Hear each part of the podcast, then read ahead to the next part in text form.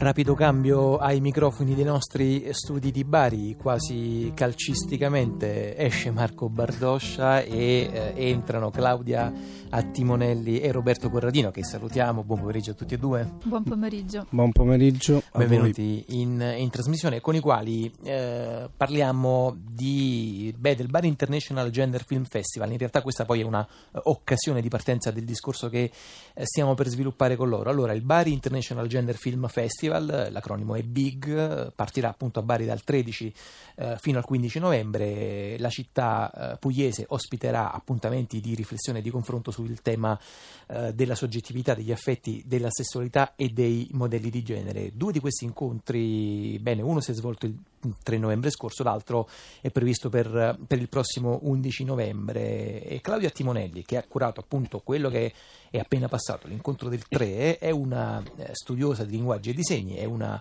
docente, insegna all'Università eh, di Bari, è una, è una semiologa mh, con la quale volevo parlare eh, appunto, diciamo, prendendo a, a pretesto appunto il, il Bari International Gender Film Festival, di un tema che sta un po' attraversando, diciamo, il dibattito pubblico, che sta creando anche tensioni, polarizzazioni e spesso anche irritazioni, cioè quello dei gender studies. Claudia Attimonelli, lei appunto si occupa di questi, di questo tipo di studi, dei gender studies. Vuole anche brevemente spiegare di che cosa si tratta? Certo, con molto piacere. Uh, in effetti mh, va detto che... Uh... nell'attualità non si parla veramente di gender studies, perché quello sarebbe già un grande passo avanti, certo. Bensì si parla di ideologia gender o di teoria del gender, o se non addirittura di quelli del gender. E ehm, in effetti i gender studies sono un ambito transdisciplinare che nasce eh, circa trent'anni fa, diciamo alla fine degli anni ottanta. Ha avuto il suo momento di... Ehm, acclaramento in ambito universitario o non, proprio negli anni novanta. Um, ci tengo a sottolineare che si tratta di un ambito transdisciplinare, perché riguardando tutto ciò che concerne l'identità, uh, il sé, la rappresentazione mediatica dell'identità e quindi anche questioni che riguardano la sessualità, l'orientamento sessuale, ehm, non può che fare riferimento a più linguaggi, cioè i gender studies si interessano di cinema come anche di letteratura, ma anche di questioni politiche, giuridiche, eh, perché no, eh, psichiche, eh, e quindi anche nell'ambito scientifico vengono studiati. L'Europa eh, si è affacciata più recentemente, perché eh, l'ambito di, eh, di nascita di questo tipo di, di studi è quello americano.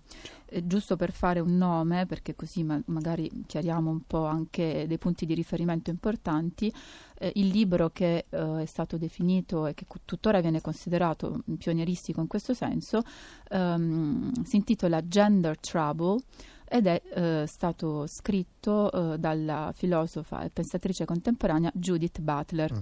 Gender Trouble è stato tradotto eh, in italiano cercando proprio di rispettare un termine che nella nostra lingua è già di per sé ambiguo, perché gender tradotto in italiano significa genere, ma noi lo adoperiamo sia per identificare il genere sessuale maschile e femminile, ma anche per dire semplicemente un genere di qualcosa, cioè una tipologia di qualcosa, e quindi in effetti per questa ragione eh, la vulgata vuole che si adoperi in maniera scorretta, ma spesso anche per mancata eh, attualizzazione delle modificazioni che questo termine ha subito. In italiano noi normalmente diciamo gender, ideologia gender, ideologia non sapendo gender. Bene di che cosa stiamo parlando. Senta Claudia Attimonelli, appunto lei diceva giustamente che eh, diciamo la vulgata eh, si atteggia a eh, diciamo dei definizioni che sono in realtà già anche un giudizio, appunto la teoria gender, l'ideologia ancora peggio eh, gender, e in effetti diciamo arrivano spesso notizie eh, dal nostro paese di allarmi rispetto appunto a questa eh, che loro chiamano, che gli avversatori chiamano teoria eh, gender. Lei, diciamo, che mh, dal suo punto di vista, dal suo osservatorio, come eh, vede queste campagne e che tipo di eh, reazione secondo lei bisognerebbe avere rispetto a queste questioni? Bisognerebbe, come dire, aspettare che smettano o in qualche modo reagire, in qualche modo opporsi? Beh, intanto va detto che c'è stato un momento in cui eh, la questione è passata da un ambito puramente, potremmo dire, epistemologico, cioè di riflessione attorno alle identità di genere, il che significa pensare rispetto ai diritti eh, di persone eh, che eh, effettivamente vivono condizioni eh, non paritarie a tutte quante quelle degli altri, questioni che riguardano anche eh, la rappresentazione mediatica delle diverse identità di genere. Quindi c'è stato un momento epistemologico, teorico, che improvvisamente invece è slittato sul piano politico. E qui appunto quello che lei mi chiedeva ha questa risposta. Non si può Uh, aspettare che questo passi, perché non è un polverone, uh, si tratta di questioni di estrema attualità, perché volendo far ricadere il discorso su mh, episodi molto pratici, il tentativo di introdurre nelle scuole attraverso programmi di sensibilizzazione sulle identità sin, sulla costruzione dell'identità sin dall'età uh, prescolare, scolare, quindi scuola elementare e via discorrendo, è un tentativo di frenare i gravissimi episodi di bullismo e omofobia, uh, le cui conseguenze sono tragiche. Sono anche, tra l'altro, appunto spesso, spesso drammatiche. Non è la prima volta che si sente di appunto reazioni anche, anche estreme, eh, come per esempio penso alle notizie di, eh, di suicidi di, esatto. di giovani. Ora, questo non significa, come purtroppo eh, i detrattori intendono dire, che si andrà a scuola a convincere i bambini certo. come diventare gay. Questo è molto grave, che mediaticamente passi un'informazione del genere, perché è esattamente il contrario. Si tratta di eh, indurre tanto ai docenti quanto eh, nei, nei piccoli allievi fino poi alle scuole superiori un'idea di costruzione dell'identità che deve essere il più possibile rispettosa della diversità, mh, a cui tutti quanti in un modo o nell'altro, principalmente poi nell'età eh, adolescenziali, se non preadolescenziali, sono esposti, eh, certo. siamo naturalmente Tra l'altro, esposti. Questo tema di costruzione dell'identità attraversa anche molto eh, la drammaturgia di Roberto Corradino, che volevo coinvolgere nella nostra discussione, perché Roberto Corradino appunto è un attore che nell'incontro di cui parlavo prima, quello del tre novembre, eh, in qualche modo ha portato un piccolo frammento appunto drammaturgico di un suo lavoro che si chiama No Nan. Lo, lo pronuncio bene, Corradino? Sì, certo. Ok, Roberto Corradino è morto, questo è il, il nome completo. Sì, quello, eh, ecco il titolo completo dello spettacolo. No Nan, uh, Roberto Corradino è morto, e, e No Nan è anche all'interno del nome stesso, del titolo stesso, un rapporto con il genere e quello che poi magari potremmo discutere, il degenere, cioè lo, lo scompigliare e il rif, ripensare più che rifondare, un discorso sull'identità.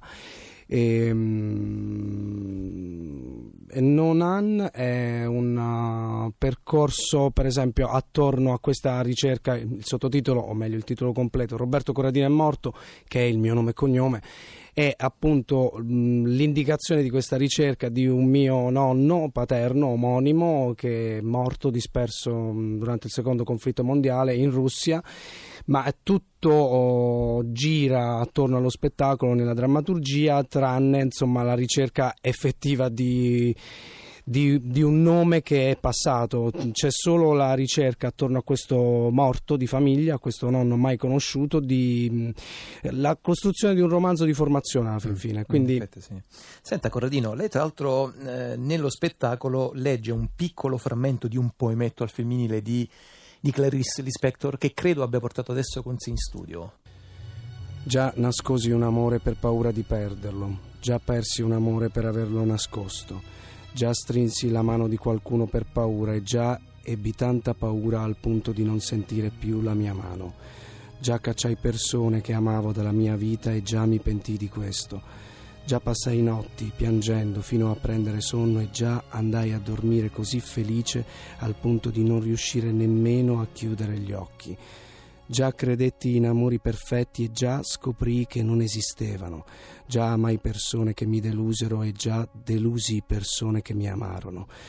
Già passai ore di fronte allo specchio tentando di scoprire chi sono e già ebbi tanta certezza di me al punto di voler sparire. Già passai ore davanti allo specchio per capire chi sono. Davvero belli questi versi di questo poemetto al femminile di Clarice Lispector che abbiamo appena sentito nella lettura di Roberto Corradino. Tra l'altro Roberto Corradino ieri sera era su Radio tre per il nostro cartellone teatrale Per tutto esaurito, appunto ieri sera alle venti è andata in onda Namur o della guerra e dell'amore di Antonio Tarantino con Roberto sì. Corradino e con Teresa Lodovico Teresa Lodovico tra l'altro che era stata appunto ospite di eh, ZAZÀ appena un paio di puntate fa, sempre eh, da Bari. Io davvero ringrazio molto Roberto Corradino e Claudia Attimonelli. L'appuntamento con il Big di Bari, Bari International Gender Film Festival, è previsto per il tredici eh, novembre. Grazie a tutti e due. Grazie a voi.